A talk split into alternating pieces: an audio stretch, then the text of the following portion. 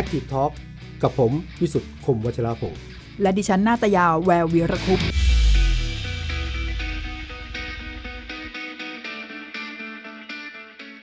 สวัสดีครับ ขอต้อนรับเข้าสู่ Active Talk นะครับ ก็สองทุ่มโดยประมาณเราจะเจอกัน เป็นวันศุกร์นะฮะ แล้วก็ผมเชื่อว่าคนไทยจำนวนมากทีเดียว รอคอยฮะ รอคอยวันที่ 7 มิถุนายนนี้ เขาใช้คำว่า kick off ฉีดวัคซีน โอ้โหเรื่องนี้ยาวนานมากกว่าจะจบลงได้วันที่7มิถุนายนว่าได้ฉีดแน่นอน เป็นของแน่นอนที่ไม่แน่นอนนะฮะเรื่องของการฉีดโควิด กระจายวัคซีนนะฮะก็เป็นเรื่องประเด็นมากมายใหญ่โต ก็ตอนนี้กลายเป็นเรื่องประเด็นเรื่องคำถามมากมายนะกับหลายกลุ่มด้วยกันโดยเฉพาะรัฐบาลด้วย วันนี้เราจะคุยกันนะฮะว่าในเรื่องของส่งซองโควิด ผ่านผู้ที่เคยทำงานในสายข่าว ด้านสาธารณสุขคำวอร์ด เชี่ยวชาญนะฮะชำนาญการ ก็วางมือจากงานข่าวนะฮะไปทำงานด้านนี้ที่เกี่ยวข้องเนี่ยนะฮะแล้ววันนี้ทั้งสองท่านให้เกียรติมาคุยกับเรานะฮะเรื่องราวของมองโควิด 19 ยังไงในสายตาของผู้สื่อข่าวนะฮะที่ไม่เคยวางมือจากงานข่าวนะฮะวันนี้อยู่กับเราทั้งสองท่านนะฮะก่อนอื่นนี่น้องทัศน์อยู่กับเราแล้วแน่นอนนะฮะน้องทัศน์อยู่ด้วยนะครับ คุณอาภาลักษ์ ปาติยะเสวีครับปูรพลักษณ์สวัสดีครับ สวัสดีครับนะฮะสวัสดีครับผมครับสวัสดีค่ะก็สวัสดีครับ เป็นอดีตผู้สื่อข่าว แล้วก็เป็นอดีตโฆษกองค์การอนามัยโลกและนักวิจัยด้าน มนุษยวิทยาทางการแพทย์และสังคมนะฮะก็ใช้ชีวิตอยู่เมืองนอกบ้างเมืองไทยบ้างวันนี้ จะมาช่วยสะท้อนมุมมองทั้งจากคนที่มองจากข้างในและมองจากข้างนอกนะครับ อีกท่านหนึ่งครับ คุณทิตินพครับโกมลนิมิตนะครับ ผู้เชี่ยวชาญ ด้านสื่อสารสุขภาพและสังคมของ The Active อยู่กับเราด้วยเช่นกันนะสวัสดีครับผมสวัสดีครับสวัสดีพี่สวัสดีครับครับ แล้วก็น้องทัศน์น้องทัศน์ครับอ่าน้องทัศน์ชวนพี่พี่ๆต้องคุยกันเลยครับ คือผมเนี่ยเอ่อทำข่าวกระทรวงสาธารณสุขมาก็ต้องบอกว่าเป็นรุ่นใหม่ ก็เริ่มทำอ่าตั้งแต่เรียนจบแล้วก็มาทำอ่าข่าวสายคุณภาพชีวิต แล้วคุณภาพชีวิตเนี่ย มันก็หนึ่งในนั้นก็คือต้องมาเฝ้ากระทรวงสาธารณสุข ครับ ซึ่งพี่ๆทั้งทั้งสองท่านเนี่ยเท่าที่ฟังประวัติคร่าวๆนะพี่แอ๊ะ ครับคือทำข่าวที่กระทรวงสาธารณสุขเนี่ยตั้งแต่อืมปี 2535 ซึ่งผมยังไม่เกิดเลย แล้วแน่นอนว่าจริงอะผมเกิดปีผมเกิดปีสามหกแล้วแล้วแน่นอนว่าย้อนกลับไปเมื่อประมาณสิบยี่สิบปีก่อนเนี่ย มันก็จะเกิดโรคระบาดอะไรก่อนที่จะมีโควิดเนี่ยมากมาย เพราะฉะนั้นหลายอย่างวันหลายเนี้อยย่างครับเราเราเราเห็นการเราเห็นโรคระบาดกลับมาอีกครั้งหนึ่งซึ่งครับบอกว่าหนักกว่าทุกครั้ง แล้วเราจะมาดูเนี่ย เราจะต้องย้อนกลับไปดูแล้วครับว่าที่ผ่านมาเนี่ยครับครับ ผ่านมุมมองของนักข่าวยุคยุคยุควางอิฐก้อนแรกเลยพี่แอะว่าอ่า ที่ผ่านมาเนี่ยเขาเผชิญอะไรกันมาบ้าง การครับทำข่าวการจับประเด็นเนี่ยมันต้องพลอยไปที่อะไร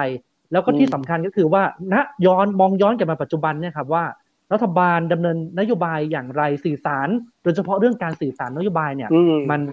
มันอะมีอะไรที่ไปถูกทางถูกทิศแล้วหรือไม่เนี่ย อันนี้เป็นเรื่องที่พี่ๆทั้งสองคนจะช่วยวิเคราะห์เราได้เป็นอย่างดีเลยนะครับ อยากให้ครับพี่ทั้งสองท่านนะครับ ไม่ว่าจะเป็นพี่รักหรือว่าพี่แจงเนี่ยช่วยแนะนำตัวเองนิดนึงเริ่มเข้ากระทรวงตั้งแต่ปีไหนยังไง แล้วก็ตอนนี้ทำอะไรกันอยู่ครับ อาจจะเริ่มที่พี่แจงก่อนก็ได้ครับ ครับ สวัสดีค่ะอ่าแจงเป็นนักข่าวกระทรวงสาธารณสุขตั้งแต่ปีสามเจ็ดตั้งแต่กระทรวงสาธารณสุขยังอยู่ที่เทเวศเลยอยู่อะค่ะโอเทเวศนะฮะ ค่ะ ตั้งแต่ปีครัสาบมเจ็ดแล้วก็อยู่มาก็เป็นสิบปี จนถึงประมาณปีสี่ห้าครับอ่ามีโอกาสได้ทำโรคระบาดตั้งแต่อีโบลาที่เข้ามาในประเทศไทยใช่ไหมคะครับแล้วครับแล้วก็หลายๆหลายหลายเรื่องค่ะจนก็มาถึงไข้หวัดอ่าไข้หวัดนกทีนี้อ่าใช่ค่ะ ก็มาเรื่อยๆ คือเวลามีประเด็นสำคัญเกี่ยวกับประเด็นสาธารณสุขเนี่ย ต่อให้แจงออกไปนอกวงการแล้ว ก็ยังใช่ต้อง คือแหล่งข่าวอันเนี่ยก็ยังคอนเน c t โอ้กลับให้มาทำใช่ประเด็น specialist อีกอะไรแบบเนี้ยครัค่ะบก็ครัทำบให้ไม่ได้ไม่ได้ห่างหายไปจากสาธารณสุขอืมเท่าไหร่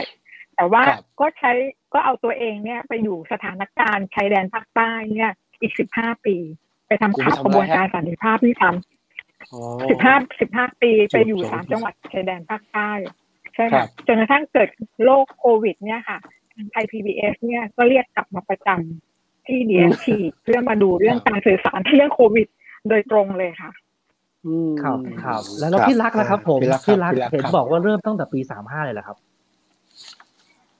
ค่ะพพี่เริ่มทำข่าวตั้งแต่ประมาณปี35แล้วก็ทำสายสาธารณสุข แล้วก็ตอนแรกเนี่ยสายการเมืองศึกษาบ้างหรือหรือทำข่าวกทมบ้าง แต่ตั้งแต่ปี 36 37 เนี่ยเริ่มทำข่าวสายสาธารณสุขมาโดยตลอดจนถึงปี 2547 แล้วหลังจากนั้นก็ไปอยู่องค์การอนามัยโลก แล้วก็องค์การอาหารและเกษตร ตอนแรกทำในประเทศต่างๆนะคะ เริ่มต้นจากประเทศไทย แล้วก็เคยทำงานที่อินโดนีเซียที่เวียดนามก็ติดตามโรคโรคติดต่อโรคติดต่อระหว่างสัตว์สู่คน แล้วหลังจากนั้นก็เลยไปไปองค์การอนามัยโลกที่เจนีวาค่ะ แล้วก็อยู่ที่นั่นมาสิบปีทำเรื่องเกี่ยวกับเรื่องเอ่อ ทำการสื่อสารความเสี่ยงนะคะ แล้วก็ช่วงหลังๆ ช่วงสองสามปีที่ผ่านมาเนี่ยก็พยายามทำเอ่อทำเรื่องเอาเอาแง่มุมของมนุษยวิทยาสังคมวิทยาเข้าไปใส่ในบริบทของการเอ่อการ response สำหรับ health emergency อะค่ะก็คือภัยพิบัติหรือว่าโรคติดต่อ อย่างเช่นโรคอีโบลาซาร์สหรือเมอร์สเอ้ยโรคอีโบลาโรคเมอร์สอะไรพวกนี้ค่ะ ครับ แล้วก็ทีนี้ตอนเขาทำข่าวครับสาผยม ค่ะ ตอนครับทำข่าวสายต่สาอธารเลณยก็สุขได้ก็เริ่ม เริ่มตั้งแต่เรื่องโรคเอดส์เลยอะค่ะ ครับอืมอืมยาวอยากช่อวงยากเริ่มนั้นอย่างนี้เนี่ยครับค่ะอ่าอยากจะเริ่มที่ชิญที่ลยค่ะที่พี่รักเลยก็ได้ครับว่า ตอนตอนที่ย้อนกลับไปเนี่ยคือเราอ่าสังคมไทยก็ผ่านโรคระบาดมาหลายรอบ อาจจะเริ่มตั้งแต่รอบโรคเอดส์เลยครับ ตอนนั้นเนี่ยมันมีความรุนแรง เป็นยังไงบ้างครับบรรยากาศมันเหมือนกับตอนนี้หรือมันมีความต่างยังไงบ้างแล้ว วิธีการทำข่าวของพี่รักเนี่ย โฟกัสไปที่อะไรครับตอนที่มันเกิดอ่า โรคระบาดในในช่วงเวลานั้นครับ คือตอนนั้นน่ะจำได้เราก็จบมาใหม่ๆอะเนาะคะครัแล้บวก็เออคือมันมีบริบทที่ที่คล้ายกันในบางอย่าง แต่บริบทเนี่ยต่างกันมาก ตอนตอนที่ทำใหม่ ๆ เนี่ยเราก็ได้ยินข่าวได้ยินสื่อจากต่างประเทศ แล้วก็มันมันมีข้อมูลทางด้านวิชาการทางด้านวิทยาศาสตร์ที่เยอะมาก แล้วเราก็แบบเราเราก็ไม่ได้เรียนมาสายนี้นะคะ เราก็แบบไม่รู้เรื่องเลย ในในโดยเฉพาะเวลาเขาพูดถึงเกี่ยวกับตัวตัวเชื้อไวรัสตัวอะไรแบบนี้ค่ะ หรือว่าไอไอตัวตัวทดสอบทั้งหลายอะไรพวกนี้ค่ะมันมีมันมีหลายแง่มุมอะค่ะ คือในแง่มุมทางวิทยาศาสตร์เนี่ยเราก็ต้องเรียนรู้เราพยายามอ่าน ต้องทำการบ้านอ่านให้ได้มากที่สุดออขอความรู้จากนักวิชาการ ยอมรับว่าตัวเองโง่ ไม่รู้งานทางด้านนี้ แล้วก็เราเราเรามีความตั้งใจ ที่จะสื่อสารข้อมูลที่ถูกต้องอะค่ะ ส่วนในแง่สังคมเนี่ยมันก็มีเรื่องที่เราจะต้องเรียนรู้ตั้งหลายหลายหลายอย่างมากเลยค่ะ ช่วงแรก ๆ เนี่ยคนเริ่มกลัว ตอนนั้นแบบคนไม่แน่ใจจำจำได้เลยค่ะ ยอมรับเลยนะคะ ว่าครั้งแรกที่ได้เอิ่มสัมภาษณ์เอ่อผู้ติดเชื้อเอดส์ครับตอนนั้นไปที่สภากาชาติที่เชียงใหม่ตกใจเนอะตัวเองเนี่ยกลัวไหมตัวเองเนี่ยรู้สึกรู้สึกกลัว แต่ก็กลัวมีความมั่นใจว่าในเมื่อ ในเมื่อเราคนอื่นเนี่ย NGO และสภากาชาติจัดให้เรามาคุยกับเขาได้เนี่ย และอีกอย่างหนึ่งเรามองเห็นเขาอะเขาก็เขาก็เป็นคนเหมือนเราอะอ่าฮะใช่ไหมคะ แล้วแล้วคนอื่นเนี่ยคือคือพอฟัง พอฟังเรื่องราวของเขาแล้วเนี่ย ความกลัวหายไปเลยค่ะ คือแบบอืมกลายเป็นว่ามันยังยังไงอะมันมันมันพลิกความรู้สึกเลยอะค่ะ ครับค่ะ แล้วหลังจากนั้นก็เลยทำข่าวเอสมาแบบมามามาในแง่สังคมมากขึ้นนะคะแล้วพอมันมีโรคระบาดแบบโรคอุบัติใหม่อย่างอย่างไข้หวัดนกหรืออีโบลาเนี่ยมันตอนนั้นพี่ต้องตั้งหลักยังไงฮะเวลาเราเกิดเจอโรคระบาดเนี่ยนักข่าวต้องทำหน้าที่อะไร คือมันมีหลายแง่นะคะ มีแง่ทางวิชาการ มีแง่ทางสังคม มีแง่ทางการเมือง แล้วพี่มองว่าสิ่งที่สำคัญที่สุดอะคือแบบ การทำข่าวเนี่ย สมัยนู้นไม่ยากเลยนะคะ สมัยนี้ยิ่งยากเข้าไปอีกเลยอะอืมเออเพราะว่ามันมีมันมีแง่ทางด้านโซเชียลมีเดียทางด้าครันบการเข้าถึงข้อมูล การเปลี่ยนแปลงข้อมูลที่เร็วมากเนี่ยเกิดขึ้น แต่ขนาดสมัยนู้นเนี่ยเราอะจะต้องทำการบ้านให้มากที่สุด เราจะต้องฟังหลาย ๆ ส่วนหลาย ๆ ฝ่าย อย่างทางด้านวิชาการเองเนี่ยเราจะต้องฟังจากฝ่ายสาธารณสุข และฝ่ายนอกสาธารณสุขเพ ราะว่ามันมีแง่มุมทางด้านวิชาการและมุมมองของนักวิชาการก็มองต่างมุมกันเออเราจะต้องดูในแง่ของการระบาดของโรคการรักษาและการการเข้าถึงของประชาชนอะไรอย่างเงี้ยค่ะมันมีหลายบริบทมาก ในแง่ประเด็นสังคมแล้วก็จะต้องดูจากมุมมองของ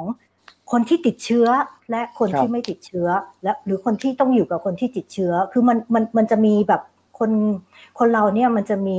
มุมมองที่ต่างกัน และมีความคิดเห็นที่ต่างกันนะคะ แล้วมันจะสะท้อนให้เห็นว่ามันมันมันเกิดขึ้นเพราะประสบการณ์เราอะต่างกัน แล้วถ้าเราไม่ไม่ฟังทุกด้านเนี่ย เราจะได้ความรู้ที่มันจำแนกออกมาเป็นด้านเดียวด้านใดด้านหนึ่งอะค่ะอืมพี่พี่คิดว่าตอนอยานี้กนักเสริมข่าวพี่อัทำหพน้าลักษณ์ที่นิดนึงอะครับครับครับครับคือคืออยากพี่ว่าเสริมมองว่าพี่ตอัอนนี้พลันักกษณ์นิดข่าวนึงค่ะคือ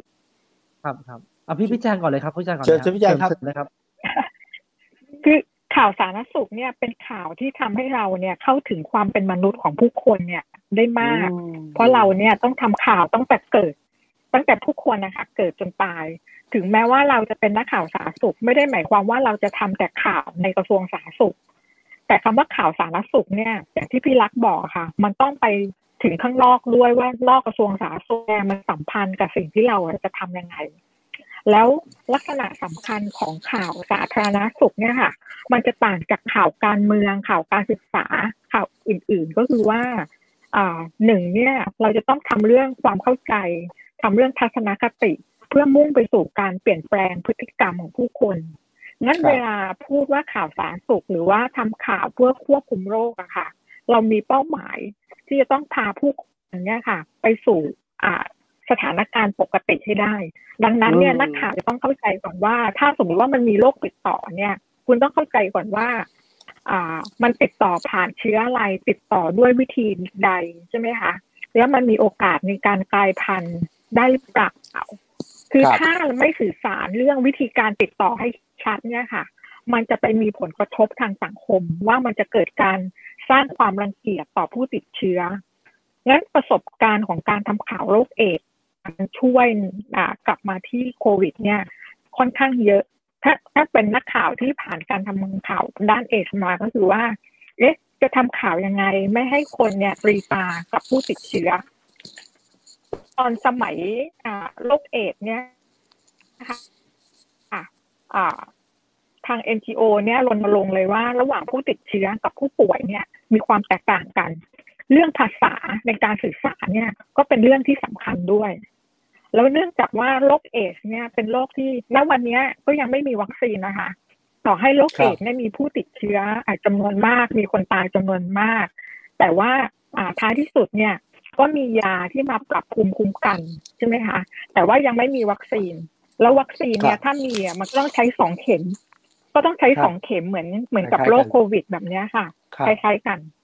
ฮะใช่ค่ะ ดังนั้นเนี่ยผมอ่าค่ะเช่นค่ะ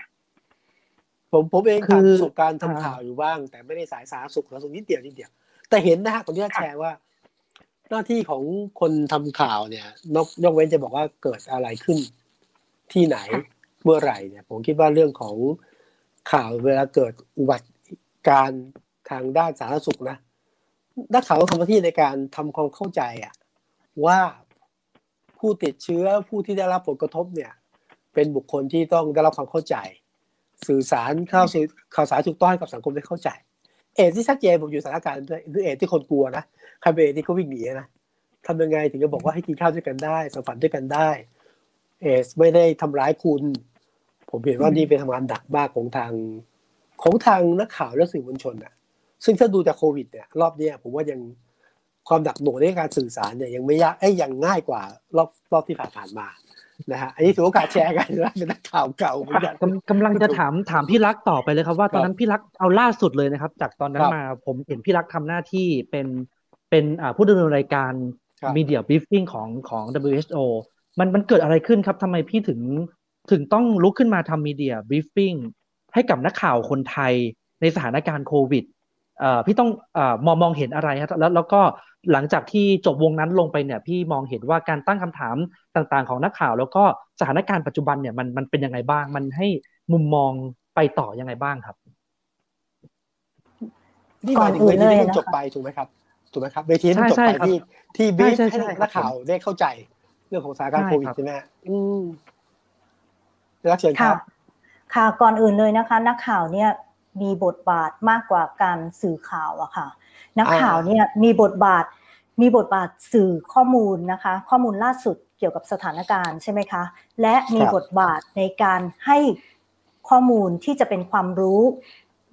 ซึ่งประชาชนเนี่ยสามารถเอาไปใช้สำหรับปกป้องตัวเองได้ค่ะ อันนั้นเป็นปัจจัยสำคัญอย่างยิ่ง โดยเฉพาะในในช่วงที่มีโรคระบาดเกิดขึ้นนะคะ แล้วก็หลาย ๆ ประเทศสื่อมวลชนในหลายประเทศก็ทำในลักษณะนี้ องค์การอนามัยโลกก็ทำงานร่วมกับกระทรวงสาธารณสุข และนักวิชาวิชาการทางด้านสาธารณสุขนะคะและองค์กรทางด้านสาธารณสุขในหลาย ๆ ประเทศรวมถึงภาค NGO ด้วยอะค่ะภาคภาค NGO นะคะที่ที่ทำงานกับสื่อ จะบอกว่ามันมีความสำคัญมากอะค่ะในการสื่อสารไม่ใช่แค่สมัยนี้นะคะไม่ใช่แค่สื่อสารเพื่อให้ข้อมูล ให้ความรู้ แต่มีมีความสำคัญในการสื่อสารเพื่อที่จะทำยังไงให้คนเข้าใจว่าอะไรคือข่าวลืออะไรคือข่าวจริง ข่าวลือเนี่ยเป็นธรรมชาตินะคะ เกิดขึ้นได้ เพราะว่ายังไงก็ต้องมี ใช่ยังไงก็ต้องมีแล้วมันไม่ใช่ว่าข่าวลือทุกอย่างนะคะ ที่ผิด มีข่าวลือที่กลายเป็นข่าวที่ถูกต้องก็มีนะคะ เยอะมากครับเพราะฉะนั้นเราต้องดูบริบทด้วยอะค่ะ แล้วเราเราในในการชี้แจงข้อมูลเนี่ย เราจะทำยังไงเพื่อที่จะให้ประชาชนเนี่ย มีเครื่องมือได้มากที่สุด เพื่อที่เขาจะได้ตัดสินใจเอง เพราะว่าการที่เราให้คนตัดสินใจเองนะคะ เป็นสิ่งที่สำคัญมากอะค่ะ มันเป็นสิทธิของเขา คือคุณจะมาบังคับให้ดิฉันเนี่ยฉีดวัคซีนไม่ได้ แต่ถ้าฉันต้องการข้อมูลเนี่ย แล้วถ้าคุณสามารถดิฉันถามคุณไป คุณสามารถที่จะตอบสนองข้อสงสัยของฉัน ความระแวงของฉันได้ ฉันจะเลือกเองที่จะฉีดหรือไม่ฉีด แล้วทุกคนรักตัวเองค่ะ ทุกคนรักครอบครัว ทุกคนก็อยากปกป้องทุก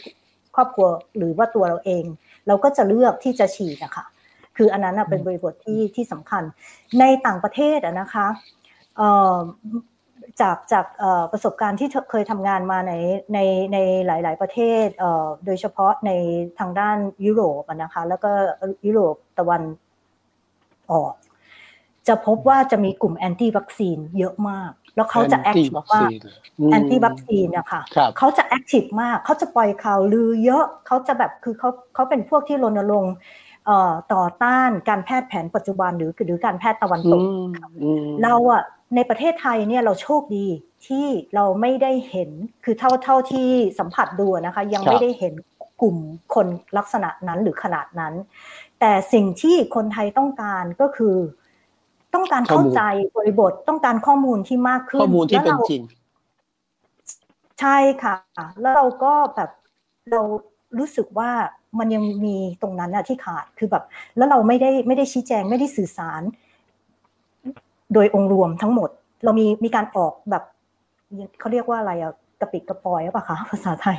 มีการออกมาอย่างละนิด ทีละนิด ทีละนิด จากคนนู้นบ้างคนนี้บ้าง มันก็เลยทำให้การรับรู้เนี่ย สับสนไปหมด คือไม่ไม่ว่าคุณจะทำงานทางด้านสาธารณสุข หรือว่าคุณจะเป็นอยู่อยู่ในภาพสังคมอย่างเงี้ย ตกลงอะไรคือความจริง ตกลงมันมีอะไรบ้างอะไรอย่างเงี้ยค่ะ มันก็เลยเกิดปัญหา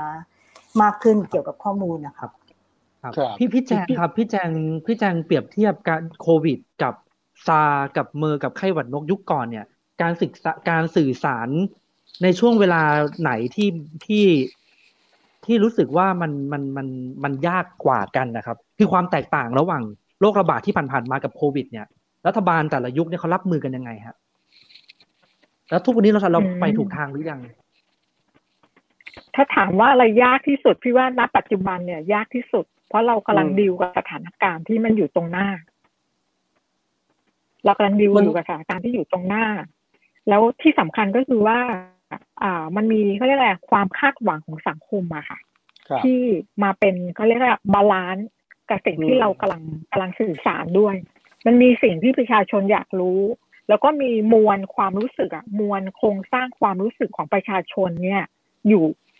คือนอกจากเรื่องข้อเท็จจริง อย่างที่พี่อาภารักษ์ว่าแล้ว ความรู้ที่พี่อาภารักษ์ว่าแล้วเนี่ย เราต้องอ่านความรู้สึกของสังคมด้วย เพราะว่าอ่าวิกฤตการระบาดของโควิด เนี่ยมันสร้างผลกระทบทางเศรษฐกิจเนี่ยมากกว่าการระบาดทุกครั้งที่ผ่านมา ดังนั้นปัญหาโควิด เนี่ยมันเป็นปัญหาที่น่ากังวลมาก แม้ว่าจะควบคุมโรคแล้ว แต่ผลกระทบเนี่ยอาจยังดำรงอยู่สำหรับบางคนครับค่ะ ที่พี่แจงใช้คำว่าเราต้องอ่านความรู้สึกของสังคมด้วยเนี่ย เราที่พี่แจงใช่ค่ะเอ่อหมายถึงนักข่าวด้วย หมายถึงผู้บริหารกระทรวงสาธารณสุขด้วย แล้วก็รัฐบาลด้วยค่ะอ่ายกตัวอย่างนะคะ เรื่องวัคซีนครับถ้าถามแจงว่าจุดยืนเรื่องนี้คืออะไรเนี่ย ก็คือทุกคนเนี่ยมีสิทธิ์ที่จะได้วัคซีน แต่ในขณะเดียวกันเนี่ย ทุกวัคซีนก็ควรที่จะถูกตั้งคำถามได้อ่านั่นนั่นคือความโปร่งใสแกนยกเหตุการณ์ที่มีการแถลงข่าวที่สถาบันจุฬาภรณ์เรื่องครับของวัคซีนซิโนฟาร์ม ซิโนฟาร์มเอ่อเวลาใช่ค่ะซิโนฟาร์ม เวลานักข่าวถามถึงเรื่องประสิทธิภาพของวัคซีนเนี่ย บางครั้งไม่ได้แปลว่านักข่าวไม่ได้เข้าใจนะคะ แต่ว่านักข่าวเนี่ยเป็นตัวแทนของประชาชน ที่อยากจะถามคุณว่าประสิทธิภาพของซิโนฟาร์มเนี่ยมันเป็นยังไงอืมอืมเพราะว่าผมนั่นจำภาพคือได้อยู่นั่นคือทางเลือก เมื่อมันเป็นทางเลือกเนี่ย คุณต้องยิ่งพูดข้อเท็จจริงให้มากที่สุดอ่าแล้วก็สามารถถูกตรวจสอบได้มากที่สุด ไม่ใช่คุณจะบอกปัดไปว่า เอ้ย มันก็ใช้ได้เหมือนทุกอันนั่นแหละอืมซึ่งอันเนี้ยเรารู้สึกว่ามันไม่แฟร์สื่อได้ทำหน้าที่ของตัวเองแล้ว แต่คนที่รับผิดชอบเนี่ยก็ต้องเข้าใจด้วยว่าคุณมีหน้าที่ที่จะต้องสื่อสารข้อเท็จจริงให้กับสังคมด้วยครับสื่อเป็นตัวแทนของประชาชนในการตั้งคำถามตรงนั้นไปแล้วอะอืค่ะมอืมอืมครับพี่พี่แจงครับนั้นถามตรงๆเลยนะครับ ว่าถ้าตอนนี้พี่แจงยังทำข่าวแล้วอยู่ในสนามเนี่ย คิดว่าความสับสนที่กำลังเกิดขึ้นต้องสื่อสารเรื่องอะไรบ้างครับ ต้องสื่อสารเรื่องอะไรบ้างออกมาเป็นข้อๆเลยครับพี่ คืออ่า รัฐบาลพูดได้นะคะ ว่าหนึ่งเนี่ยมันมีข้อจำกัดในการส่งวัคซีนมานั้นคุณก็บอกไปเลยว่า เดือนนี้เนี่ย วัคซีนมาแน่นอนหกล้านโดส แต่ว่ามาเป็นสี่งวด ซึ่งมันต่างจากสิ่งที่ตั้งเป้าหมายไว้ว่า กระทรวงสาธารณสุขคิดว่ากระทรวงสาธารณสุขจะมีคลังวัคซีนที่จะสามารถฉีดปูพรมได้ เอาใหม่นะคะ ก็คือว่าจำนวนการได้มาของวัคซีนของกระทรวงสาธารณสุขเนี่ย ยังมาตามเป้า แต่วิธีการมาเนี่ย มาไม่ตามเป้า กระทรวงสาธารณสุขนึกว่าเดือนมิถุนาเนี่ย จะมีวัคซีนอยู่ในคลัง พร้อมที่จะส่งมอบเป็นไปตามแผน วัคซีนมาทยอยมาแบบเนี้ย เอ่อมันทำให้การจัดสรรเนี่ยลำบาก เพราะว่าสังคมเนี่ยคาดหวังไปแล้วครับว่าเราจะคบได้ตามเวลาที่กระทรวงสาธารณสุขบอก เราคิดว่าเรื่องแบบนี้เนี่ยสื่อสารให้ประชาชนตรงไปตรงมาเนี่ย เราคิดว่าประชาชนนะเข้าใจ ประชาชนครับเข้าใจว่าบุคลากรสาธารณสุขเนี่ยทำงานหนักอยู่เข้าใจขณะเดียวกันเนี่ยเอ่อเข้าใจค่ะมสื่อเองเนี่ยอาจจะต้องทำหน้าที่ สร้างพื้นที่ความเข้าใจมากขึ้นว่าอ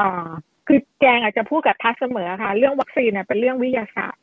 แต่เรื่องการกระจายวัคซีนเป็นเรื่องการเมือง แล้วนี่คือการเมืองในระดับโลก การที่ประเทศไทยเนี่ยได้วัคซีนช้า เป็นเพราะว่าประเทศไทยไม่ใช่ประเทศที่มีฐานการผลิตยาและวัคซีนอยู่ตั้งแต่ต้น ดังนั้นเนี่ยเราเนี่ยต้องคอยรับ รับมาจากประเทศโลกที่หนึ่งอะก่อน เพราะว่าเขาอะเป็นต้นทางในการผลิต ทั้งหมดเนี่ยมันเป็นเรื่องของ demand supply ในระดับโลก แล้วเราก็ยังอยู่ในห้วงของอาการคุมการคุมอำนาจของบริษัทยาและวัคซีนครับต่อให้รัฐบาลมีอำนาจแค่ไหนเนี่ย ตอนนี้เรากำลังต่อรองกับอุตสาหกรรมยาฮะซึ่งเขาเป็นต่อค่ะใช่ค่ะ ที่ต้องถามพี่รักว่าที่อื่นก็เป็นอย่างนี้ไหมพี่รักประเทศอื่นๆอะ คือผมคิดว่ารัฐ สื่อสารไม่หมด อาจจะกลัวประชาชนตกใจหรือว่ากลัวถูกต่อต้านไม่รู้อะสื่อสารไม่หมดบอกทีละนิดเอ่อบอกไม่ตรงบอกไม่จริงแล้วค่อยๆบอกเลยนะประเทศอื่นเขาเป็นอย่างนี้ไหมวิธีการสื่อสารในสถานการณ์วิกฤตของโควิดเนี่ยเขาทำกันยังไงครับพี่รักครับค่ะก่อนอื่นขอบอกว่าการเรื่องเรื่องการเข้าถึงและการกระจายวัคซีนนะคะครับมันไม่ได้เป็นประเด็นเฉพาะการเมืองในระดับประเทศ มันเป็นเป็นทั่วเลยประเด็นการเมืองระดับ สุขภาพโลกโลกหรือที่เขาเรียกว่า global health ค่ะอ๋อมันมันมันมีประเทศที่มีอำนาจนะคะ และประเทศที่ไม่มีอำนาจต่อรอง และประเทศที่อยู่ ในในในส่วนกลางนะคะ เพราะฉะนั้นมันมันมีหลายอย่างหลายแฟกเตอร์ที่เข้ามาคาบเกี่ยวอะค่ะครับแล้วก็มันมันมันมีบริบทของการเมืองระหว่างประเทศด้วยอืมอย่างที่เราเห็นนะนะคะ อย่างที่เราได้ยินเรื่องสหรัฐกับเรื่องจีนอะไรอเรื่องย่างเงี้จียนค่ะอ่ามันมีหลายบริบทที่เข้ามาเราเกี่ยวข้องเราอยู่ในกลุ่มะไหนค่ะฮะประเทศเราอยู่ในกลุ่มไหนถ้าเทียบกับประเทศเราอยู่อยู่ในกลุ่มครับที่อยู่ในกลุ่มกลางนะคะ แต่กลางระดับท้ายๆที่ที่ใกล้ ๆ กับประเทศคือคือเราเราประเทศไทยเนี่ยไม่ได้เข้า โครงการโควัคของ COVAX ขององค์การอนามัยใช่โลกค่ะครับตั้งแต่แรก เพราะว่าเราเนี่ยอยู่ในเอ่อ lower middle income country นะคะเราไม่ได้อยู่ใน lower income country เพราะฉะนั้นตอนครับแรกเนี่ยเราไม่ได้ถูก qualify แต่ตอนเนี้ยสถานะเปลี่ยนไปแล้วเอ่อเขาเรียกว่าอะไรอะเอิ่มการเอ่อสัญญาในการเข้าหรือเอิ่มในในเอ่อ condition ในการ เข้าเป็นสมาชิกของเงื่โคอนไขวัคมันก็เปลี่ยนไปแล้ว เพราะฉะนั้นเราก็พิจารณาได้อย่างเงี้ยค่ะ แล้วก็โทษนะคะเมื่อกี้ถามว่าอะไรนะอ๋อถามเมื่อว่ากี้เมื่อกี้กำลังจะจะบอกว่าเงื่อนไข condition ที่พี่พูดก็คือเงื่อนไขกำลังจะจะหมายความแต่ตามที่พี่พูดใช่ไหมครับว่าเงื่อนไขมันเปลี่ยนไปเงื่อนไขในการใช่เข้าโครงค่ะการโควัคเนี่ยมันเปลี่ยนไป ค่ะค่ะเปลี่ยนไปทีนี้คืออย่างนี้ครับพี่เป ลี่ยนไปคือเราก็สามารถเข้าได้ใช่ไหมครับตอนนี้ มันมันขึ้นอยู่กับการพิจารณาของผู้นำอะว่าค่ะเราว่าเราที่เราเราจะจะเข้าหรือไม่สามารถเข้าที่จะเรียกร้องเข้าเข้าได้หรือไม่อะไรอย่างเงี้ยค่ะอืมันมีมันมีการปรับเปลี่ยนเงื่อนไขเป็นระยะระยะ เพราะว่าตอนนี้คือมีบริษัทที่เอ่อเข้ามาแสดงเจตนารมณ์ที่จะสนับสนุนมากขึ้น แต่ในขณะเดียวกันปริมาณที่เขาสนับสนุนก็ไม่ได้เยอะขึ้นมากเท่าไหร่ การหรืออย่างกรณีของเอ่อกรรมวิธีการผลิตก็ มันครับมันใช้เวลาแล้วก็ครับตอนนี้ทางองค์การอนามัยโลกพยายามเรียกร้องให้บริษัทยาที่ได้รับอนุมัติในการผลิตวัคซีนแล้วเนี่ยเอ่อบริจาคเอ่อสิทธิบัตรการผลิตวัคซีนให้กับประเทศอื่น ๆ เพื่อที่เขาจะได้ผลิตวัคซีนได้อืค่ะมแต่ก็มีมีแค่ไม่กี่บริษัทที่มาครับเสนอตัวค่ะครับว่าจะบริจาค พี่รักครับพี่รักรู้สึกแปลกใจไหมครับว่าในวงมีเดียบรีฟ i ิ g วันนั้นเนี่ยนักข่าวส่วนใหญ่ของไทยเนี่ยมักจะตั้งคำถามเรื่องแผนกระจายวัคซีน ว่าจะได้เมื่อไหร่ได้เท่าไหร่ได้วันไหนอะไรแบบเนี้ยมากกว่าเรื่องผลข้างเคียง เรื่องอันตรายหรือไม่อันตราย ซึ่งมันน่าจะเป็นอารมณ์ความรู้สึกของอีกประเทศที่เขาได้มาจำนวนเยอะๆแล้ว อะไรแบบนี้หรือเปล่าครับพี่ คือพี่มองว่าการทำข่าวในยุคนี้มันยากมาก แล้วก็ มันเป็นเพราะ ผู้นำผู้บริหารในหลาย ๆ ระดับของเราอะไม่เปิดกว้างอืมการที่จะมาเป็นผู้บริหารเนี่ย เราควรจะเปิดกว้าง ควรจะอนุญาตให้คนตั้งคำถาม เพื่อสร้างสร้างความเชื่อมั่นและสร้างความมั่นใจเอ่อการที่การที่คนเราอะไม่มีความมั่นใจเนี่ย มันก็ทำให้ความน่าเชื่อถือลดลงไปต้องเยอะแล้ว ครับคือเราแล้วแล้วแล้วมันมากระทบต่อเอ่อต่อความสำคัญทางด้านวิทยาศาสตร์ของอืมของตัว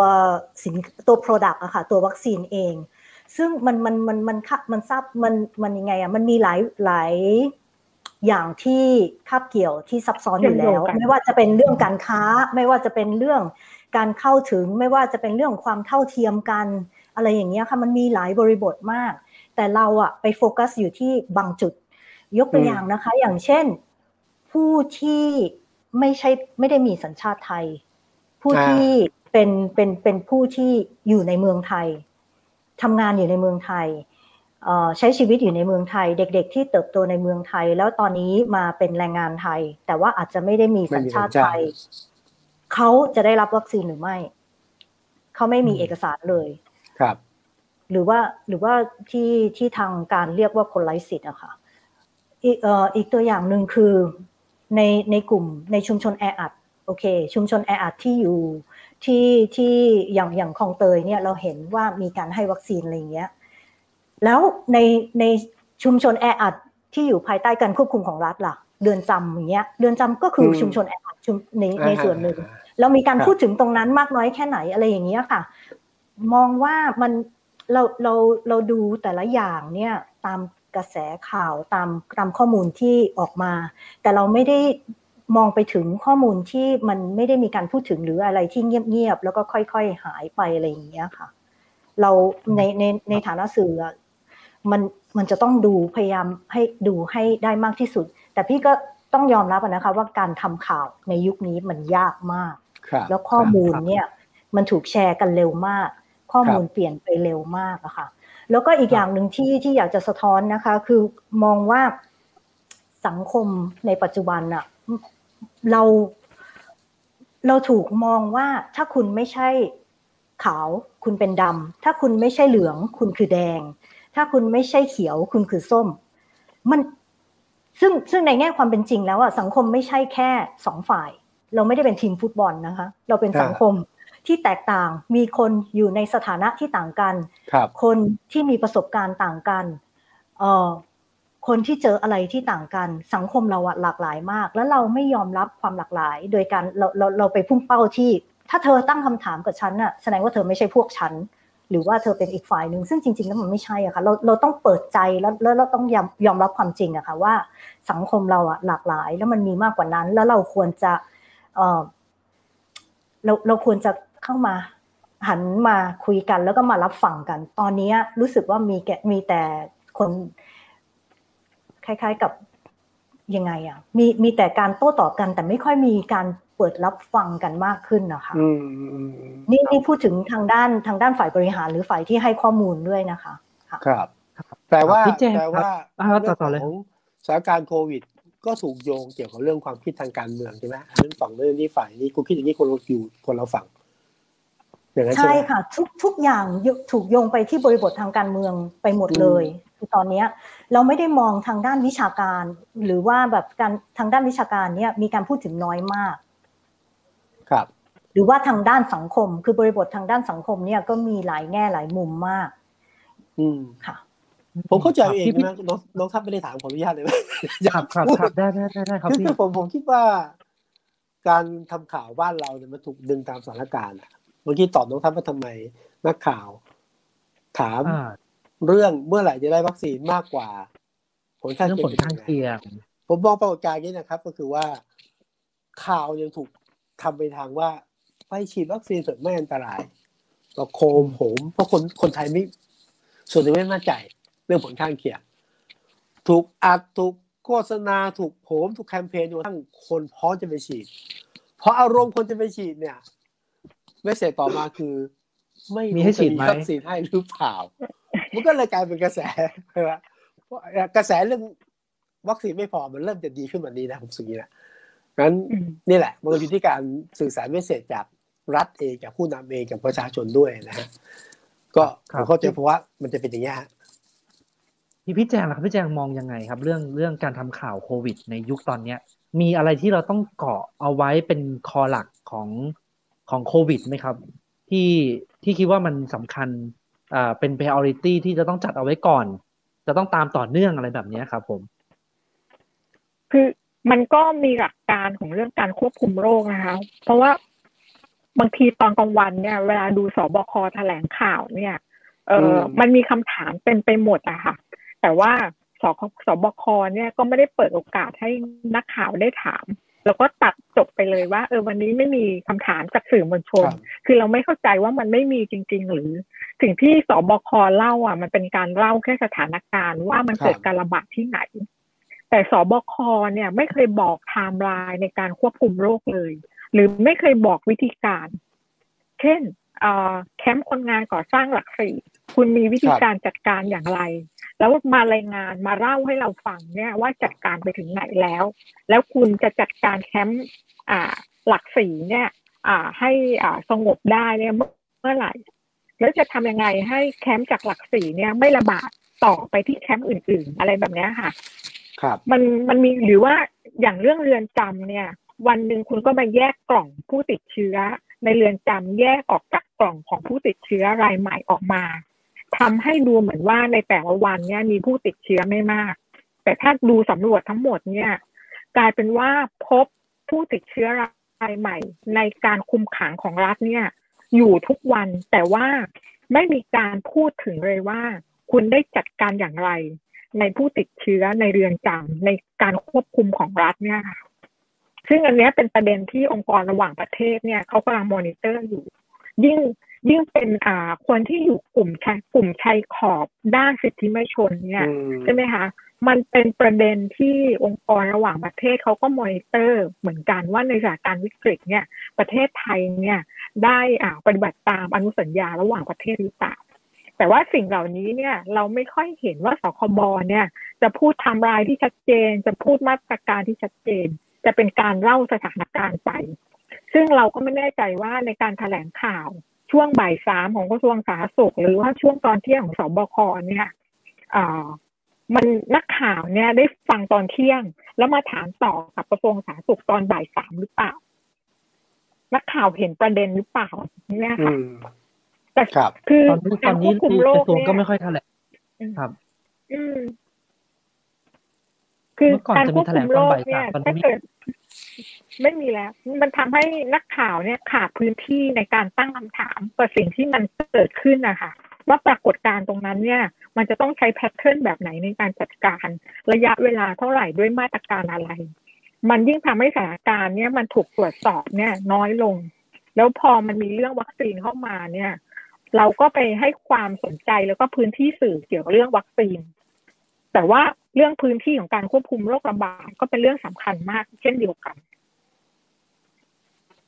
ครับพี่พี่เรื่องพี่ขอรักเสริมนิดความค่ะอืมค่ะเรื่องความเท่าเทียมกันอย่างที่พี่รักพูดเนี่ย อ่า ก็เป็นเรื่องที่น่ากังวล เพราะว่าในกรุงเทพเนี่ย ซึ่งเป็นต้นเพลิงของการที่ทำให้เกิดสะเก็ดไฟไปทั่วครับทั่วในหลายๆประในหลาย ๆ จังหวัดเนี่ย เรื่องแรงงานต่างด้าว เรื่องคนไร้สถานะอ่าทางด้านสถานะบุคคลที่ไม่มีเลขสิบสามหลัก หรือแรงงานต่างด้าวทั้งที่ถูกกฎหมายและไม่ถูกกฎหมายเนี่ย มันไม่มีความชัดเจนเลยว่าเขาเนี่ยอ่าจะได้รับ อ่าเขาเรียกอะไรวัคซีนเมื่อไหร่ แล้วครับล่าสุดเนี่ยอย่างที่คลองเตยเนี่ยเราพบว่ามีแรงงานต่างด้าวเนี่ยไปรักษาตัวที่จุฬาแล้วปรากฏว่าทางจุฬาเนี่ยก็แจ้งยอดหนี้ ค่ารักษาพยาบาลมาที่แรงงานต่างด้าวคือถ้าเกิดว่าเรายิ่งไม่ชัดเจนเรื่องนี้เออถ้าเรายังไม่ชัดเจนเรื่องนี้นะคะ แรงงานต่างด้าวที่เขารู้สึกว่าเขาจะมีปัญหาในการควบคุมโรคหรือว่าการรักษาพยาบาลเขาจะหลบลงใต้ดินแล้วจะมีปัญหาอืมในการควบคุมโรคเนี่ยในในระยะยาว เราจะทำครับยังไงที่ไม่ให้แรงงานต่างด้าวเนี่ย หลบลงใต้ดินเนี่ยอันนี้ก็เป็นประเด็นสำคัญอืมด้วย ครับ พอเข้าใจแล้วว่าว่าพี่แจ๊คคิดยังไงแต่สมมติว่าเป็นพี่รักนะพี่รักถูกมอบหมายเป็นนักข่าวกลับมาเป็นนักข่าว ไปฟังการแถลงข่าวทุกวันของสบคเนี่ยพี่รักจะถามอะไรกับสบค นอกจากสิ่งที่เขาแถลง นอกจากตัวเลข นอกจากอะไรเนี่ย ซึ่งน่าจะเป็นประโยชน์ของประชาชนมากกว่า คือถ้าเราทำข่าวเนี่ยนะคะ มัน เราก็รู้อยู่แล้วว่าการแถลงข่าวหรือว่าข่าวแจกที่เราได้มาเนี่ย คือสิ่งที่เขาต้องการให้เราอ่าอ่าสิ่ใช่งที่เขาเขาต้องการให้เรารู้อ่าตอนสมัยพี่ทำข่าวอะนะคะ พี่ถูกสอนมาจากหัวหน้าข่าวที่บางกอกครับโพสต์สมัยนั้นน่ะนะคะ ว่าอันนั้นน่ะ มันเป็นแบ็กกราวด์มันไม่ใช่เนื้อข่าวอืมแล้วมันเป็น background ประเด็นอ่าเป็น background ครับเป็นข้อมูลครับที่ที่จะช่วยให้เราต่อยอดหรือตั้งคำถาม แล้วเราก็ครับถามต่อจากตรงนั้น ค่ะ แล้วแล้วอันนั้นก็เลยมันมันก็เลยฝึกให้เรามาอยู่ตลอดอืมว่าว่าถ้าเราจะถามเนี่ย อันนั้นอะเป็นประเด็นที่โอเคเขาให้หัวข้อมานะ แล้วแล้วเราอืมเอ๊ะอย่างนี้มันเป็นยังไง ที่เขาบอกอืมว่าจะมีการกระจายวัคซีนเนี่ย มันเป็นยังไง แล้วเมื่อไหร่ แล้วการกระจายเนี่ยมันมันได้ประโยชน์ยังไงเขาจะทำยังไง มันมีหลายครับขั้นตอนมีหลายคำถาม คือเราจะถามในแง่โลจิสติกถามในแง่การบริหารจะถามในแง่อืมเอ่อ การเตรียมการของเจ้าหน้าที่จะถามในแง่การเตรียมการของประชาชน อะไรอย่างเงี้ยมันมีหลายแบบคือมันครับกว้างมาก อันนั้นมันเป็นมันเป็นแค่หัวข้อให้เราตามต่ออมค่ะ อยากจะขอพูดนิดนึงเกี่ยวกับเรื่องการสื่อสารความเสี่ยงอะค่ะเออทฤษฎีและประสบการณ์เกี่ยวกับการสื่อสื่อสารความเสี่ยงที่องค์การอนามัยโลกใช้แล้วก็หลาย ๆ ประเทศรวมทั้งประเทศไทยอะนะคะ ใช้ในการสื่อสารความเสี่ยงทางด้านสาธารณสุขในอดีตได้ดีมากที่ผ่านมานะคะ มันก็สอนให้เรารู้ว่า ในการสื่อสารความเสี่ยงเกี่ยวกับโรคโรคติดต่อ ที่กำลังระบาดอยู่ มันมีอะไรที่ไม่แน่นอนเยอะ มันมันมันมีความไม่แน่นอนนะคะครับอยู่ในการระบาดของโรค เพราะว่าเราคือขนาดเราอยู่ในช่วงที่โรคระบาด แบบโรคอุบัติใหม่ที่ระบาดเนี่ยนะมันมีความไม่แน่นอนเยอะเพราะว่าตัวโรคตัวเชื้อไวรัสมันก็เปลี่ยนไป วิทยาศาสตร์เกี่ยวกับการวิจัยทางหลาย ๆ ด้าน มันก็เปลี่ยนไป สังคม ในการตอบสนองกับข้อมูลข่าวสารสังคมในการตอบสนองกับทุกสิ่งที่เกิดขึ้นกับเรา มันก็เปลี่ยนไปบริบททางด้านเศรษฐกิจทางด้านการเมืองมันก็เปลี่ยนไปอยู่ตลอด เพราะฉะนั้นในการสื่อสารน่ะนะคะ มันสิ่งที่สำคัญที่สุดเนี่ยคือความไม่แน่นอน และสื่อสารสะท้อนความไม่แน่นอนออกมา เวลาถ้าสมมุติว่าเราสื่อสารอะไรที่มันแบบชัวร์ปากหรือแน่นอน หรือว่าคล้ายๆกับการให้ข้อมูลที่แบบ สร้างความเชื่อมั่นเกินไปเนี่ย มันมีโอกาสที่มันจะเปลี่ยนแปลง เพราะว่าบริบทหลาย ๆ อย่างมันเปลี่ยนแปลงพร้อมตัวโรคตัวเชื้อการระบาดของโรคนะคะ ขอบเขตของการระบาดอะไรอย่างเงี้ย มันมีโอกาสที่เราอะจะต้องมาแก้คำพูดของเราเองเป็นระยะระยะ แล้วอันนั้นน่ะมันมันมันอาจจะทำคือมันอาจจะทำให้ความน่าเชื่อถือลดลงได้นะคะ เพราะฉะนั้น หลักการของการสื่อสารความเสี่ยงเนี่ยก็คือ เราสื่อสารสิ่งที่เรารู้สิ่งที่เรามั่นใจณขณะนี้ แต่ว่าเราจะต้องเติมว่าอะไรที่เรากังวลอะไรที่เรารู้ว่ามันจะเปลี่ยน และเราจะเข้ามาให้ข้อมูลเพิ่มเติมในขณะที่เรารู้อันนั้นสำคัญมาก แล้วก็อีกอย่างหนึ่งคือ การระบาดใหญ่คือ pandemic เนี่ยมันไม่เหมือน epidemicซึ่งเป็นการระบาดทั่วไปการการระบาดหรือว่าการอุบัติใหม่ของโลก อันนี้มันมันกระจายไปทั่วแล้วที่เราเห็นก็คือมันกระทบทุกภาคส่วนเลย ในแง่มุมหลาย ๆ ด้าน เพราะฉะนั้นการตอบสนองเนี่ยจะเอาบริบทของทางการแพทย์อย่างเดียวมาใช้ไม่ได้ จะเอาบริบทมันมันมันต้องดูบริบทองค์รวมทั้งหมดอะค่ะเหมือนกับว่าเราจะมาดูในแง่ของ สังคมอย่างเดียวก็ไม่ได้ เราจะต้องดูในแง่ของปัจเจกด้วย ต้องต้องดู individual ด้วย แล้วก็ต้องดูบริบทของ community แล้วก็ society อะไรอย่างเงี้ยค่ะคือมันมันซับซ้อนนะคะเพราะฉะนั้นมันมันมันง่ายไม่ง่ายเลย แต่เราจะต้องดูในหลาย ๆ ด้านนะคะการสื่อสารที่พี่รักดูอยู่ในบ้านเราเนี่ยนะมันมีอันไหนที่ที่ก็เป็นปัจจัยความเสี่ยงไหมครับเดี๋ยวเพราะเรื่องของสถานการณ์โควิด ไม่ไม่เข้าใจมีไหมมีมีการสื่อสารที่ถ้าเรามองปรากฏการณ์นะ รัฐพูดอย่าง หน่วยงานที่พูดอย่าง หมอพูดอีกอย่างหนึ่งผมว่าการสื่อสารที่มันไม่ค่อยชัดเจนเท่าไหร่นัก แล้วก็เกิดความไม่เข้าใจนัก อันนี้ถือว่าเป็นปัจจัยของความเสี่ยงด้วยหรือเปล่าในการสื่อสารที่บ้านเรานะท่านผู้ใดแน่นอนค่ะ แน่นอนค่ะ การสื่อสารเนี่ยเป็นปัจจัยที่สำคัญมากในการสร้างความมั่นใจ หรือสร้างความสับสน และในขณะนี้ใช่ค่ะ ในขนาดนี้เราเห็นว่าในในหลาย ๆ มุมมองเนี่ยมันมันมันมีความมั่นใจที่ไม่ไม่ไม่ได้มากนัก เท่าที่ต้องการนะคะ ครับ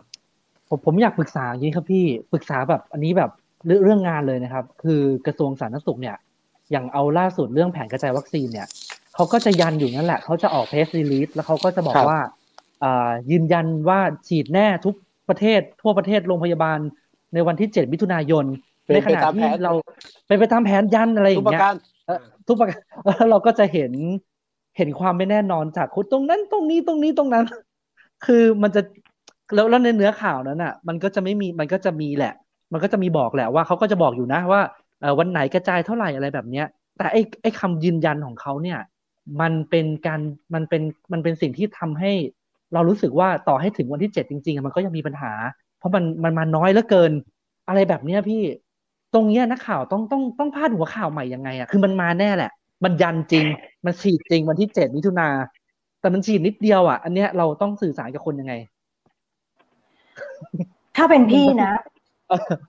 คือเรารู้อยู่แล้วว่ามันมันมันมันจะไม่มีมันมันคือความจริงอะนะแต่ว่าในฐานะสื่อมวลชนเราก็มีโอกาสที่จะ สื่อสารในแง่มุมอื่น ๆ ของทางด้านวัคซีนเข้าไปเสริมด้วย ใช่ไหมคะ พี่จะยกตัวอย่างประสบการณ์ส่วนตัวนะคะ ตอนนั้นพี่ทำข่าวเรื่องโรคซาร์สแล้วก็มีผู้เชี่ยวชาญจากองค์การอนามัยโลก ตอนนั้นพี่พี่เป็นนักข่าวอยู่นะคะ มีผู้เชี่ยวชาญจากองค์การอนามัยโลกที่ประจำอยู่ที่เวียดนาม เดินทางมาประเทศไทย แล้วเขาอะถูกเขาเขาชื่อ Carlo Urbani เขา เข้าไปอยู่ที่โรงพยาบาลบำราศนราดูรอยู่ในห้อง isolation แล้วเขาอาการหนักพอสมควร พี่ได้ข่าวข้อมูลเพราะพี่ไปเฝ้าที่โรงพยาบาลเลยนะคะ แล้วพี่ได้ข่าวข้อมูลการเสียชีวิตของเขา ในเย็นวันวันหนึ่ง แล้วพี่ก็โทรไปถามผู้แทนองค์การอนามัยโลกประจำประเทศไทยขณะนั้น ว่าขอสัมภาษณ์หน่อย ขอ confirm หน่อยว่าจริงหรือเปล่า เพราะว่าพี่เพราะมีแหล่งข่าวบอกข้อมูลอย่างนี้มา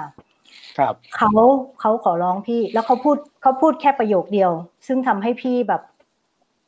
เปลี่ยนใจที่จะนำเสนอข่าวเขาบอกว่า ภรรยาเขากับครอบครัวเขาอะกับลูกๆเขาซึ่งยังเล็กอยู่ จะเดินทางมาถึงประเทศไทยพรุ่งนี้บ่ายเขาไม่อยากให้ครอบครัวเห็นข่าว การเสียชีวิตของคาร์โลบานี่ทางด้านหนังสือพิมพ์อืมมันก็เลยทำให้พี่นึกถึงว่าถ้า ถ้าเป็นคนในครอบครัวเราเราจะทำยังไง คือเรา มัน คือการเป็นสื่อมวลชนเนี่ย เราต้อง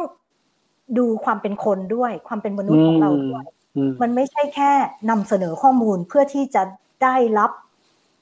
คือพี่เชื่อว่าตอนนั้นอะถ้าลงข่าวไป โอ้โห ได้ออกข่าวทั่วโลกแน่ เพราะว่าตอนนั้นซาร์สเป็นเรื่องใหญ่มาก แล้วถ้าเกิดคมีรับ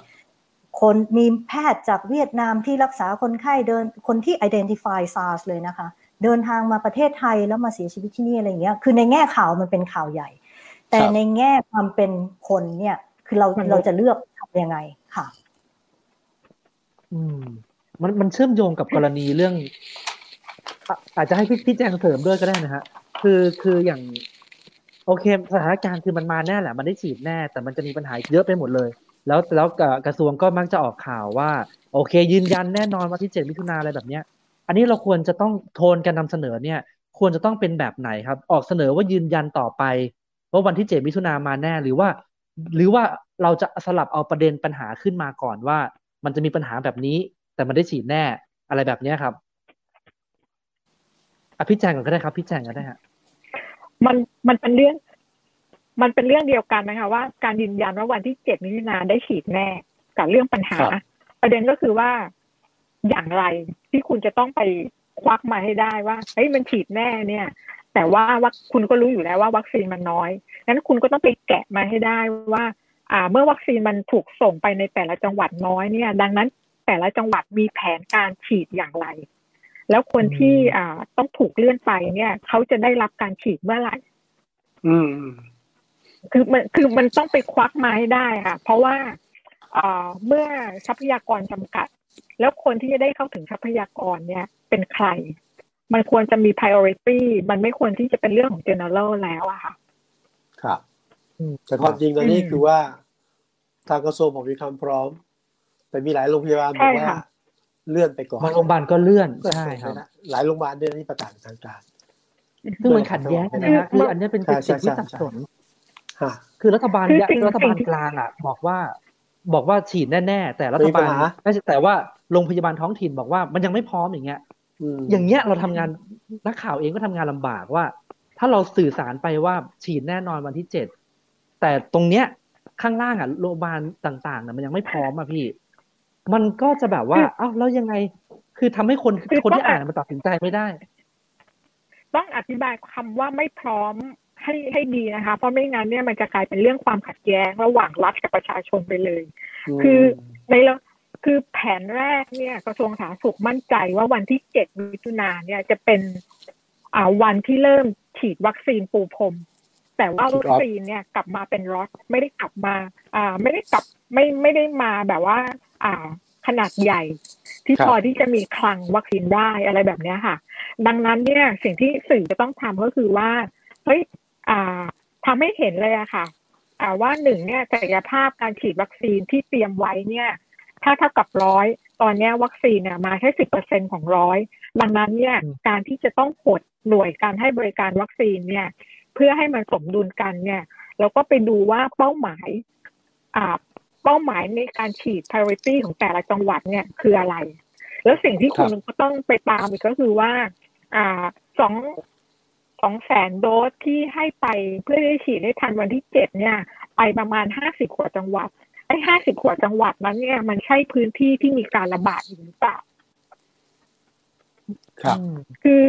คือสมัยนี้เนี่ยมันมีสิ่งที่เรียกว่า Data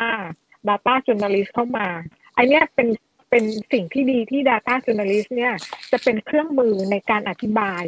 หนึ่งเนี่ยศักยภาพในการเตรียมพร้อมการฉีดของประเทศไทยสูงมาก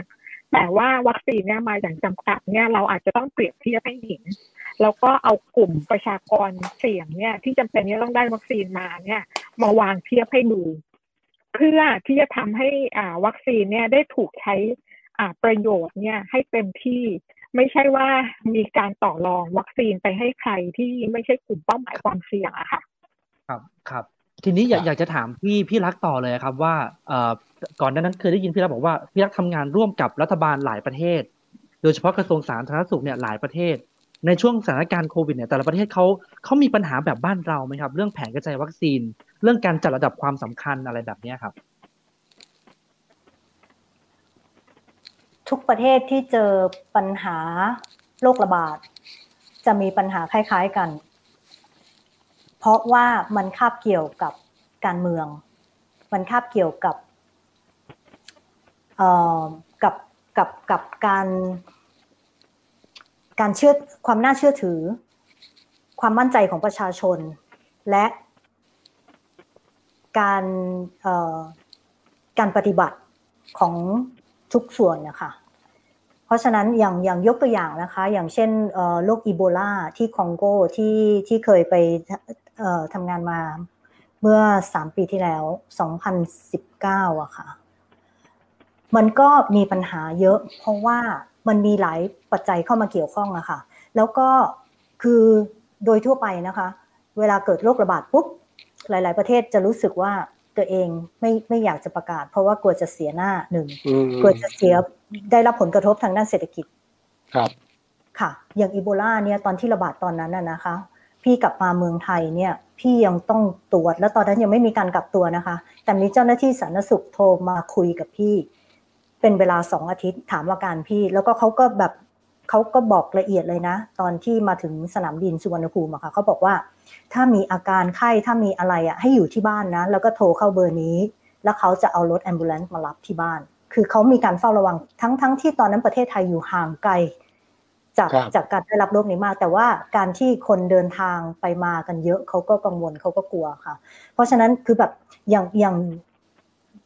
พูดถึงเรื่องโรคระบาดกับการเมืองอะค่ะ เวลามีครับโรคไอฮิวาระบาด หลาย ๆ ประเทศจะเลือกที่จะรายงานให้องค์การอนามัยโลกว่าเป็นเอ่อเป็นเป็นเป็นโรคอุจจาระร่วง แทนที่จะเรียกว่าไอฮิวา เพราะว่าการเรียกว่าเขาการเรียกว่าไอไอฮิวาเนี่ยมันทำให้เกิดผลกระทบทางด้านการส่งออก อาหาร โดยเฉพาะอืมอาหารทะเลมากอืมมันมันก็เลยมีปัจจัยที่คาบเกี่ยวเยอะอะค่ะ เพราะฉะนั้นการการยอมรับเนี่ยคือถ้าถ้าถ้าผู้นำถ้าถ้าทางกระทรวงสาธารณสาธารณสุขสาธารณสุขเข้มแข็งอะนะคะ จะทำงานได้ดีมาก ครับ ตอนที่แจงคงจำได้นะคะ ตอนที่ไข้หวัดนกระบาดระลอกแรกในประเทศไทย พี่ต้รัองฐยอมบาลรับก็ปเลกยปิดข้อมูล ใช่ แต่เจ้าหน้าที่กระทรวงสาธารณสุข เข้มแข็งมาก และครับเจ้าหน้าที่กระทรวงสาธารณสุข เอาแฟ้มไป หน้าห้องรัฐมนตรีว่าการในตอนนั้น แล้วก็บอกว่า นี่คือข้อข้อมูลที่ได้มา มันมีความจำเป็นมากที่เราจะต้องเปิดเผยข้อมูลนี้ ไม่งั้นมันจะกระทบต่อประเทศไทยมากขึ้น ในขณะที่รัฐมนตรีทางด้านเอ่อเอ่อ การค้าหรือทางด้านเกษตรตอนนั้นพยายามจะไม่ให้ปกปิดมีการข้อมูลเปิดเผยค่ะ มีการปกปิด เจ้าหน้าที่สาธารณสุขก็เลยบอกรัฐมนตรีว่าการกระทรวงสาธารณสุขว่า ถ้ารัฐมนตรีหรือนายกไม่ประกาศไม่เขาจะปประระกาศกาศเองอ๋อเหรออันนั้นก็เลยอืมทำให้รัฐมนตรีว่าการเนี่ยต้องพาผู้เชี่ยวชาญไปคุย แล้วก็แล้วก็เจ้าหน้าที่ ของกระทรวงกรมควบคุมโรคในกระทรวงสาธารณสุขไปคุยกับนายกรัฐมนตรีในขณะนั้น และนายกก็ต้องยอมรับ ทั้งทั้งที่ตอนนั้นนายกก็แบบไม่ไม่อยากไม่ที่ไม่จะไม่ค่อยประกาศไม่ค่อยอยากบอกค่ะเท่าไหร่ค่ะครับอะเรื่องอืมเรื่องโควิดที่เกิดขึ้นเนี่ย ตลอดและยาวนานที่ผ่านมาเนี่ยนะมันมันสะท้อนถึงการบริหารจัดการหรือระบบสาธารณสุขของไทยยังไงบ้างครับคือผมมองอย่างนี้นะคนเข้าใจหมอเข้าใจบุคลากรทางการแพทย์เข้าใจมาก แต่ว่าพอพูดถึง ระบบของสาธารณสุขเนี่ยไม่ค่อยเข้าใจมันก็ตีรวนอะ คือสาธารณสุขมันก็เป็นเป็นระบบที่เราก็คุ้นเคยมันนะแต่ว่าพอเกิดเรื่องการนี้มันสะท้อนยังไงบ้างครับพี่แจ๋ว่า มันมันบ่งบอกอะไรเกี่ยวกับอาการของระบบสาธารณสุข คืออันหนึ่งเนี่ยเราต้องเข้าใจธรรมชาติของโรคระบาดของตัวครับโควิด นี้ด้วยค่ะครับแล้วเรารู้สึกว่าโชคดีที่พรบโรคติดต่อฉบับใหม่เนี่ยค่ะ อ่า ได้ เขาเรียกอะไรได้กระจายอำนาจไปที่ผู้ว่าราชการอ่าใช่ไหมคะ เพื่อที่จะอ่าก็เรียกควบคุมโรคในพื้นที่ของตัวเองได้ครับใช่ไหมคะไอ้เรียกว่าพรบฉบับนี้เนี่ยมีความก้าวหน้าที่จะฝึกให้อ่าผู้นำท้องถิ่นเนี่ยได้จัดการโรคระบาดในตัวเอง ทั้งๆที่อืมพรบเนี้ย ประกาศใช้มาตั้งแต่ปีห้าแปดแล้วก็แต่ก่อไม่นเคยหน้าถูกจิบนี้มาอ่าก่อนหน้านี้แทบอ่า ผู้ว่าราชการจังหวัดแทบที่จะไม่เคยเรียกประชุม เวลาครับที่จะเกิดโรคระบาดในพื้นที่การเกิดโรคไข้เลือดออกหรือโรคอะไรอย่างเงี้ยค่ะครับแต่ว่าโควิด เนี่ยค่ะทำให้นอกส่วนราชการเนี่ยได้เห็นประเด็นสุขภาพเนี่ย เป็นประเด็นสาธารณะมากขึ้น อืมมุมหนึ่งครับ ค่ะ อันนี้น่าสนใจอ่าแล้วก็โครงสร้างของอ่า สำนักงานหลักประกันสุขภาพเนี่ยก็มีกองทุนสุขภาพในระดับในระดับตำบลนะคะให้ใช้เป็นเครื่องมือในการที่จะให้ท้องถิ่นเนี่ยสามารถใช้เงินก้อนนี้เนี่ยในการมาเป็นเครื่องมือในการป้องกันควบคุมโรคได้ใช่ไหมคะเครื่องมือเหล่านี้เนี่ยควรที่จะถูกใช้ในสถานการณ์วิกฤต บางที่ก็ถูกใช้ บางที่ก็ไม่ถูกใช้ครับ พอมาถึงที่กทมเนี่ยค่ะเขาเรียกว่าคนเข้าใจเรื่องการแพทย์แต่คนน่ะไม่เข้าใจเรื่องระบบสาธารณสุข คุณพิสุทธิ์แปลว่าเข้าใจไหมคะว่าระบบผมระบบการอยากแพให้ทย์กับช่วยระแปบลบแล้วสาธารณเป็นสุขยังไงต่างกัน เออเอออยากฝากขยายให้ฟังหน่อยนักข่าวสาธารณสุขนักข่าวสาธารณสุขครับน้องทัพเนี่ย รู้ไหมว่าระบบการแพทย์กับระบบสาธารณสุขเนี่ยต่างกันนักข่าวเออสาธารณสุขรู้เรื่องนี้ไหมอะต่างต่างต่างนิดนิดอะถามนะครับทัศน์แต่ว่าก่อนทัผมศน์รู้ไหมผมผมต่างต่างต่างต่างแต่ว่าผมไม่ได้ลงลึกมากนะครับ ผมเข้าใจว่าเอ่อระบบสาธารณสุขเนี่ยมันเป็นระบบของการป้องกันโรค แต่ระบบการอ่าแพทย์เนี่ยมันเป็นระบบการอ่ารัรักกษาษา ทีนี้ไอการป้องกันโรคเนี่ยมันอืมมันมันก็เป็นระบบที่ใหญ่มากเพราะมันต้องมีเอ่ออสมมีอะไรแบบเนี้ยเยอะแยะไปหมด แต่ว่าในขณะเดียวกันเนี่ย พอมันป้องกันถูกสุดท้ายแล้วถ้าไอ้ตรงระบบสาธารณสุขมันก็จะกรองมา ตรงการแพทย์ถ้ามีคนป่วยก็มาอ่าอยู่ที่ระบบการแพทย์ อันนี้ที่ผมเข้าใจก็จะประมาณเนี้ยครับ แต่ทีนี้เนี่ย ความแตกต่างของระบบการแพทย์กับระบบสาธารณสุขเนี่ย ของต่างจังหวัดกับของกรุงเทพเนี่ยก็แตกต่างกันอีก ครับ แล้วก็ระบบสาธารณสุขในกรุงเทพเนี่ยอ่อนแอมาก กระทรวงสาธารณสุขเนี่ยไม่มีอำนาจหรือมีบทบาทในการที่จะมาแทรกแซงในกรุงเทพได้เลย ในฐานะที่กรุงเทพเนี่ยเป็นองค์กรปกครองท้องถิ่นแบบพิเศษเนี่ยค่ะครับแล้วก็มีโครงสร้างเป็นของตัวเอง แล้วก็เป็นพื้นที่ที่มีโรงพยาบาลเอกชนเนี่ยมากที่สุด มีหลายอืม มีโรงพยาบาลมากที่สุดในพื้นที่ แล้วก็ทันสมัยมีบุคลากรมากที่สุด แต่ระบบสาธารณสุขของกรุงเทพเนี่ยอ่อนแอที่สุด อันเนี้ยค่ะมันเป็นหัวใจที่ทำให้การควบคุมโรคในกรุงเทพเนี่ย มันเป็นไปได้ยาก มันมีอำนาจซับซ้อน มันซับซ้อนมากท้ายที่สุดเนี่ยมันจึงต้องประกาศสบคกรุงเทพและปริมณฑลอืมเพราะกระทรวงเพราะกระทรวงสาธารณสุขเนี่ยแทบไม่มีอำนาจที่จะเข้ามาจัดการอะไรในกรุงเทพได้เลย ครับพี่ขอเสริมนิดนึงนะคะ พี่พี่ขอพูดในแง่ของคือตอนเนี้ยอาจจะเห็นในแบ็กกราวด์พี่นะพี่อยู่ที่โรงพยาบาลส่งเสริมสุขภาพเอ่อที่ตำบลเอ่อหัวนาโรงพยาบาลส่งเสริมสุขภาพม่วงเท่า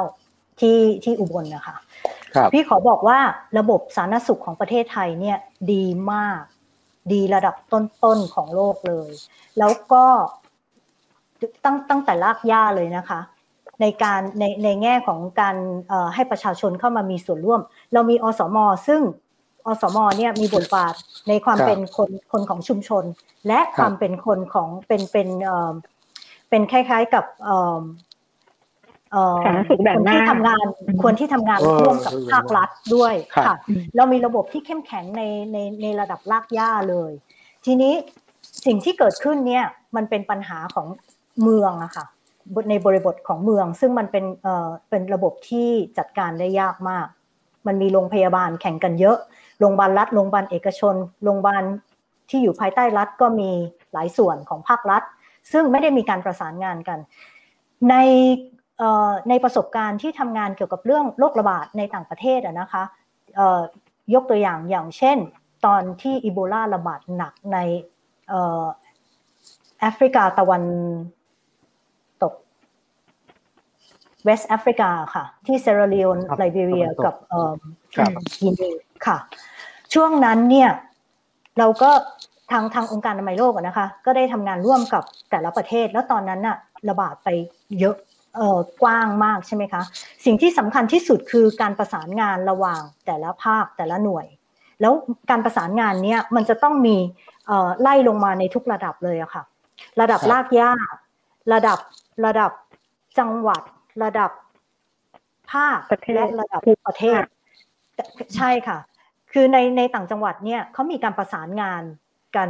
อย่างเข้มแข็ง มีการคุยกันระหว่างอบต มีการคุยกันระหว่างสาธารณสุขตำบลนะคะ ในระดับตำบล มีการคุยกันแบบในในคณะมีคณะทำงานร่วมกันอย่างนี้ค่ะ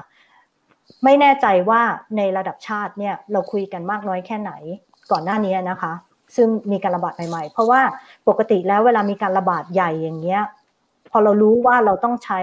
หลาย ๆ ภาคส่วนเข้ามาเกี่ยวข้องอะเราก็จะต้องมีการคุยกันประสานงานกัน เพราะว่าแต่ละส่วนเนี่ยมีบทบาทมีหน้าที่ที่ต่างกันนะคะ อืมครับผม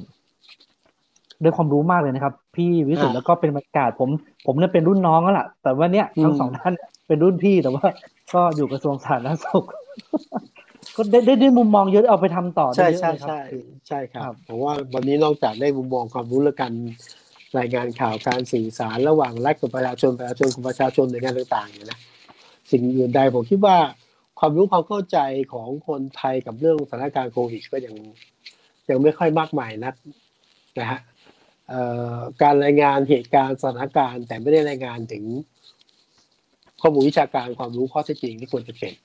ก็เป็นการบ้านต้องคิดต่อนะต้องคิดต่อทุกคนต้องช่วยกันถูกไหมครับ ครับผมครับอะสุดท้ายของสุดท้ายสองท่านจะฝากอะไรไว้ก่อนที่เราจะต้อง